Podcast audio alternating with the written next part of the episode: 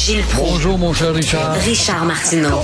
Petit lapin. La rencontre. Point à l'heure des cadeaux. Je suis pas là, là à vous flatter dans le sens du poil. Point à la ligne. C'est très important là, ce qu'on dit.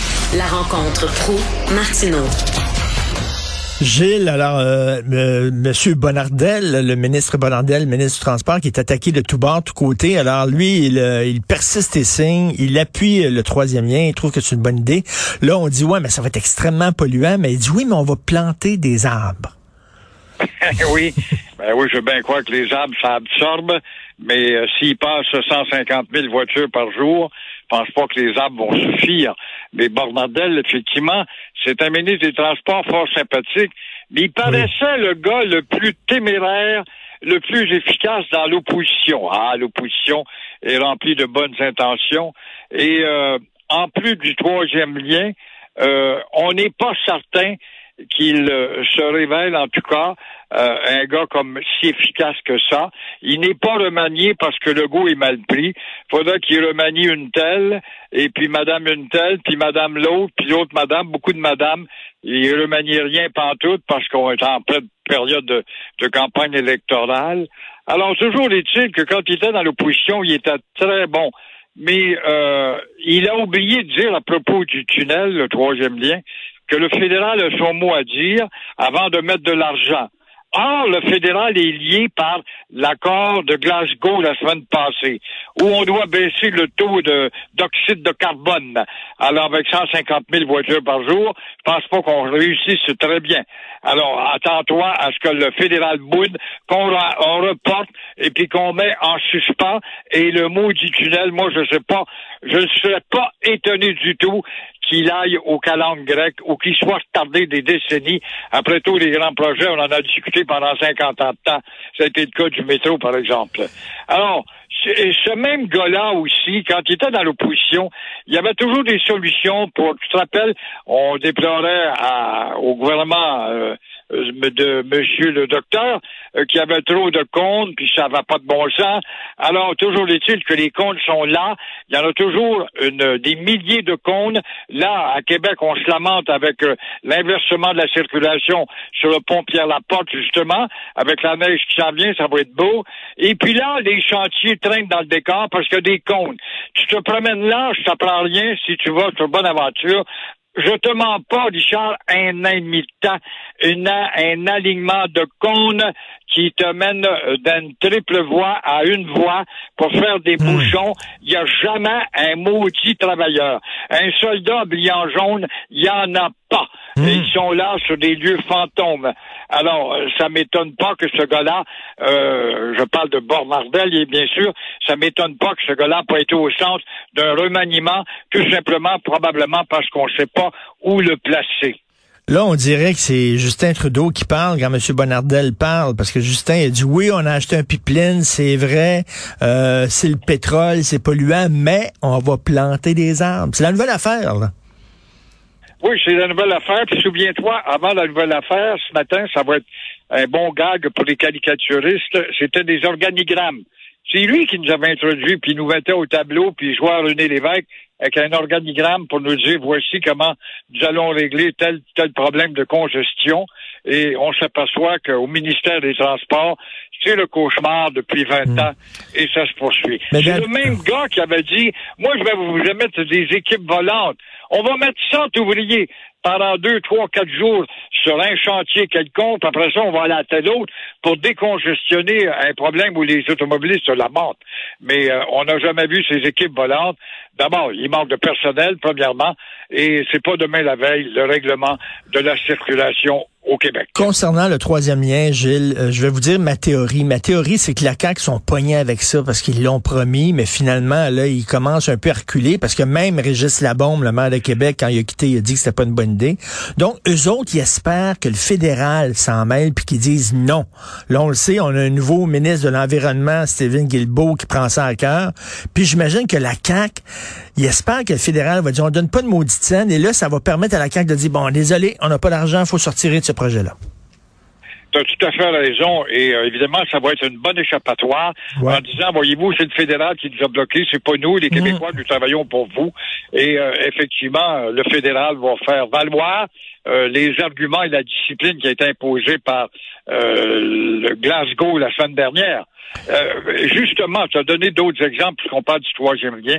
Euh, Imagine-toi donc que la vérificatrice Guylaine Leclerc vient de découvrir que la réalisation des grands projets gouvernementaux coûte toujours plus cher Hey, c'est toujours plus cher que ce qui a été annoncé, c'est toute une révélation.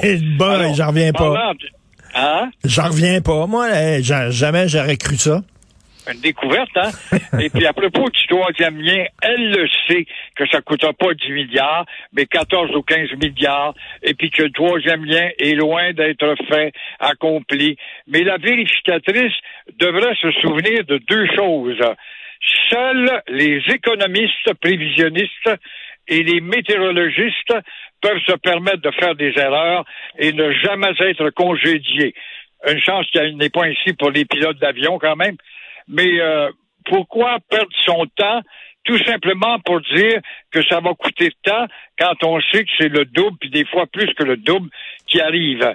Alors c'est simple, c'est pour vous faire avaler un projet, normalement en période préélectorale, et dire, ben voici, euh, la population est contente, on va avoir telle infrastructure, on va voter pour notre gouvernement, puis une fois qu'il est au pouvoir, on sait que l'infrastructure coûte le double, si c'est pas davantage. Ben oui. Je te rappelle, je te l'ai déjà dit dans le passé, moi, il y a qu'une annonce qui m'avait impressionné, c'est Jacques Parizeau, quand il a fait le Palais des Congrès, il construit non pas sur un terrain, mais sur l'autoroute euh, et puis ça va coûter 60 euh, millions, pas un sou de, plus.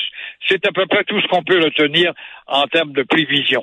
C'est à peu près la dernière fois, j'imagine, qu'on a respecté les budgets parce qu'il y a toujours un dépassement tout le temps. Et une euh, autre affaire qui m'agage, on lit beaucoup sur Biden, la faiblesse de Biden, le grand président, qui se met tant d'espoir, à peine est-il l'élément rafraîchissant, qu'il n'est plus aussi rafraîchissant qu'il l'était. L'homme euh, qui marche au dos courbé, euh, avec des sondages à 40 On l'a vu hier. Normand Lester en parlait justement. Mais euh, avant lui, on est toujours. Ah, ben, il y en avait un fou avant, un fou furieux, un comique. Bon, on était incapable de, de placer ce gars-là dans une case intelligente. Euh, il faisait partie des maladies mentales. Aujourd'hui, au-dessus de tout cela, on s'aperçoit qu'il n'y a plus en réalité en Occident des vrais leaders, des géants de la politique depuis quoi Churchill hmm. et De Gaulle. On les cite toujours en exemple, mais on n'a jamais su en répéter d'autres et euh, on voit pourquoi par contre, eux autres qui ont des leaders, ça s'appelle la Russie avec hmm. Poutine et ça s'appelle la Chine, évidemment, où tous les deux, main dans la main, veulent pousser l'influence américaine dans le sud-est asiatique et ça réussit fort bien. Euh, je te rappelle une anecdote que je t'ai peut-être contée une fois lors d'un voyage, il n'y a pas tellement longtemps, à Pékin. Je voyais des postes d'essence avec des nouveaux noms chinois et la peinture était tellement mince, en dessous, on voyait Imperial Oil. Et ça, c'était avant-coureur, justement, de cette annonce où euh, la Chine tasse tranquillement les États-Unis. Alors euh, là, euh, Biden s'en va à l'hôpital, apparemment pour trouver une opération légère. Madame Harris va prendre le pouvoir. On va voir si elle est capable d'avoir l'étoffe de ceux qu'on peut appeler les géants de la direction. Euh, Joe Biden me fait penser à Jimmy Carter. Rappelez-vous, Jimmy Carter qui avait fait beaucoup d'argent en faisant planter des pinottes, là, en cultivant des pinottes. Euh, ce gars-là était très, très faible aussi, là, comme président. Là. Oui, un bon gars, un pacifiste. Ben il, avait même plus, il, avait même plus, il avait même plus Fidel Castro. C'est lui qui est un peu à l'origine de la reprise entre la Havane et Washington quand il a donné la main à, à fidèle au funérailles de Trudeau, c'est le perron de l'église Notre-Dame. Euh, Castro le voyait comme un gars parlable, c'est un pacifiste, mais euh, il était rêveur, il voyait des secoupes volantes, et puis euh, c'était un homme d'indécision. Il devait aller libérer ces pauvres diplomates qui étaient à Téhéran dans l'ambassade. Il avait envoyé un commando, les Israéliens, les Israéliens y avaient offert un mmh, commando. Il mmh. avait dit non, non, non, nous autres, on a des James Bond. Et puis les James Bond s'étaient accrochés dans les fils électriques dans le désert, justement, avant d'arriver à Téhéran. Et ça avait été le fiasco et on l'a fait passer pour un des présidents les plus faibles. Ben oui. Bon gars, il n'y a pas de doute, mais euh, pas assez ferme. Et là- et là, face- soit haï et admiré à la fois. Un Scotty Bowman, je cite toujours son exemple au hockey. Face à la Chine et à la Russie, ça prend un président avec une poigne de fer. Ça me fait penser à ce qui se passe à Montréal. Euh, la criminalité est partout. Il n'y a pas une journée sans que quelqu'un se fasse tirer ou poignarder. Et là, on a nommé à la tête de la sécurité publique un travailleur social. Exactement. Puis un nombre supérieur de femmes maintenant à la direction de la ville de Montréal. Non pas que j'en ai contre les femmes, mais j'aimerais bien qu'on ait des Margaret Thatcher. Oh ben non, nous on est de gauche, on pas pour citer Margaret Thatcher.